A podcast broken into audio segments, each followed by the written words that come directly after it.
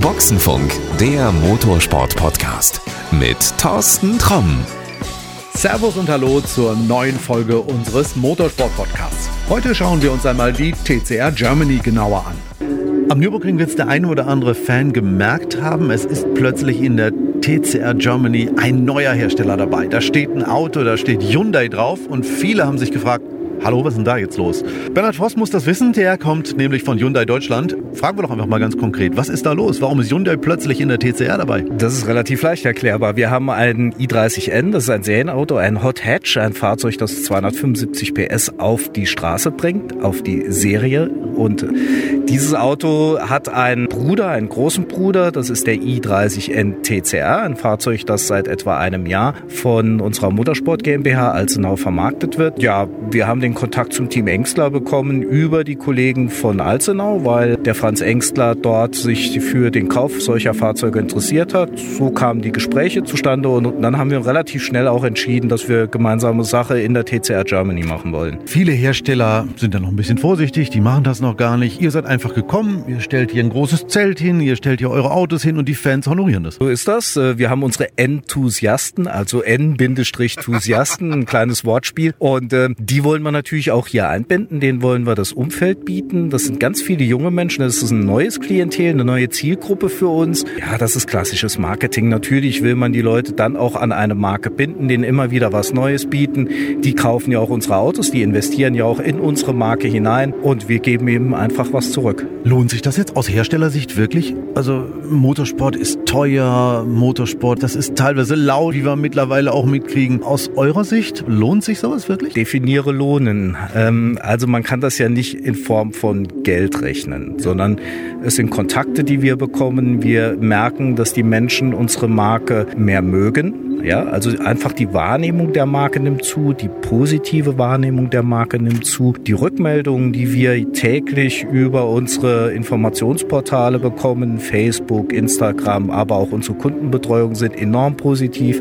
Wir merken, dass die Händler mehr Zulauf bekommen. Ja, also die Händler bekommen eben gerade auch durch die jungen Menschen ein ganz anderes Klientel plötzlich das zahlt sich dann am Ende natürlich auch wieder in Volumen in Verkäufen aus. Ja, wir sind natürlich auch kaufmännisch organisiert als Unternehmen. Also wir sind eine Automobilmarke und Ziel ist es natürlich auch, unsere Autos auf die Straße zu bringen und dem Handel die Möglichkeit zu geben, die Fahrzeuge zu verkaufen. Also es hilft, es hilft definitiv. Ihr seid ein Hersteller, der versucht, seine Fahrzeuge auf die Straße zu bringen. Also im Moment klappt das ja sehr gut, muss man sagen. Ihr seid der koreanische Hersteller mit den meisten Zulassungszahlen in Deutschland, in Europa und der Trend zeigt eigentlich bei jeder neuen Bekanntgabe der Zulassungszahlen immer nach oben. Wir haben einen Lauf, ja, äh, sehr positiv. Wir sind die größte asiatische Marke in Deutschland.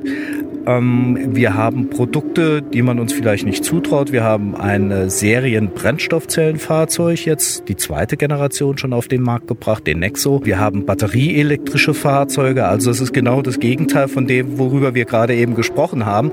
Aber auch das ist Emotion und, und das macht dann auch die Marke wieder aus, dass du auf der einen Seite umweltfreundliche Technologie anbieten kannst und auf der anderen Seite eben auch emotionale Fahrzeuge. Du hast es eben gesagt, es schließt sich nicht aus. Ne? Also sportliche Autos und sehr, sehr ökonomische Autos zu bauen, schließt sich keineswegs aus, weil das Rennauto muss ja auch eigentlich so wenig Sprit wie möglich verbrauchen. In kurzer Zeit, ja.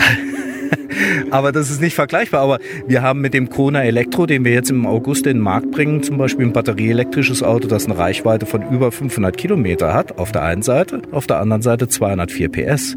Wenn du bei dem Auto ins Gaspedal trittst, dann lässt du den TCR aber zumindest mal auf den ersten 20 Metern stehen. Gucken wir mal ein bisschen in die Zukunft. Was wird denn noch passieren? Seat oder Cupra hat jetzt ein Elektro-TCR-Auto gebaut und ist, glaube ich, sogar getestet. Juckt schon in den Fingern, sowas auch zu machen? Das ist jetzt sehr schwierig zu beantworten, weil solche Entwicklungen kommen aus Namyang, aus unserem weltweiten Entwicklungszentrum. Bisher habe ich keine Signale, dass wir in diese Richtung denken. Im Moment ist es auch so, dass wir klassische Antriebe, also Thermoantriebe, Diesel oder Benziner, relativ stark von den Konzepten Elektro trennen. Ich glaube nicht, dass wir die Verbindung von umweltfreundlichen Antrieben und Sportlichkeit umsetzen wollen, weil es ist einfach von der Idee her zu weit auseinander. Ja? Also du kriegst vielleicht ein paar interessierte Menschen. Natürlich kannst du das im Marketing relativ gut einsetzen, aber unsere Marke ist eher so orientiert, dass wir immer das, was wir tun, auch irgendwann im Vertrieb umsetzen wollen. Ja? Also wenn du einen Konzeptkauf irgendeiner dieser großen automobilen Fachmessen siehst, dann ist das Auto zwei oder drei Jahre in einer sehr ähnlichen Form auch auf der Straße.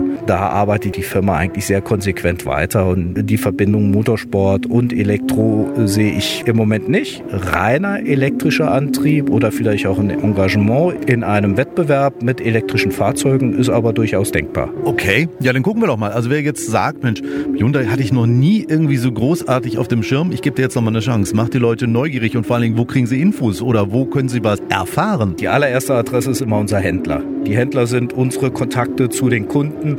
Die zweite Adresse ist äh, natürlich das Internet, hyundai.de. Und äh, die dritte Adresse ist einfach die Mundpropaganda. Ich glaube, es gibt sehr viele Menschen inzwischen in Deutschland, die Kontakt zur Marke Hyundai haben. Wir haben zum Beispiel im Bestand auf der Straße in Deutschland genauso viele Autos wie Fiat. Das ist spontan, glaubt man das nicht. Es ist tatsächlich so. Also es gibt sehr viele Menschen, die Kontakt zur Marke Hyundai haben, die auch wissen, was sich hinter der Marke verbirgt. Ja, ich glaube auch einfach, die Präsenz auf der Straße nimmt zu. Wer an einem sehr, sehr hübschen, gut designten Auto mit einer langen Garantie, fünf Jahre, ohne Kilometerbegrenzung interessiert ist, also sorgenfrei fahren möchte, der ist dann auch bei uns richtig. Also ich sag's jetzt mal so, wer jetzt überlegt, ein Auto in der Golfklasse zu kaufen, es muss nicht unbedingt aus Wolfsburg kommen. Es kann aus Wolfsburg kommen, es könnte aber auch ein i30 oder ein i30N sein. Bernhard, danke. Gerne. Hyundai ist seit dem Nürburgring aktiv in der TCR Germany am Start. Bernhard Voss hat es eben gesagt, man sollte sich aber auch die Serienautoflotte der Koreaner einmal genauer anschauen. In der Beschreibung dieser Podcast-Folge findest du einen Link zur Hyundai-Website. In der nächsten Folge erzählt uns Pierre Kaffer ein wenig über seine Karriere und wie man heute im Motorsport Fuß fassen kann. Also, reinhören und bis bald. Das war Boxenfunk, der Motorsport-Podcast mit Thorsten Tromm.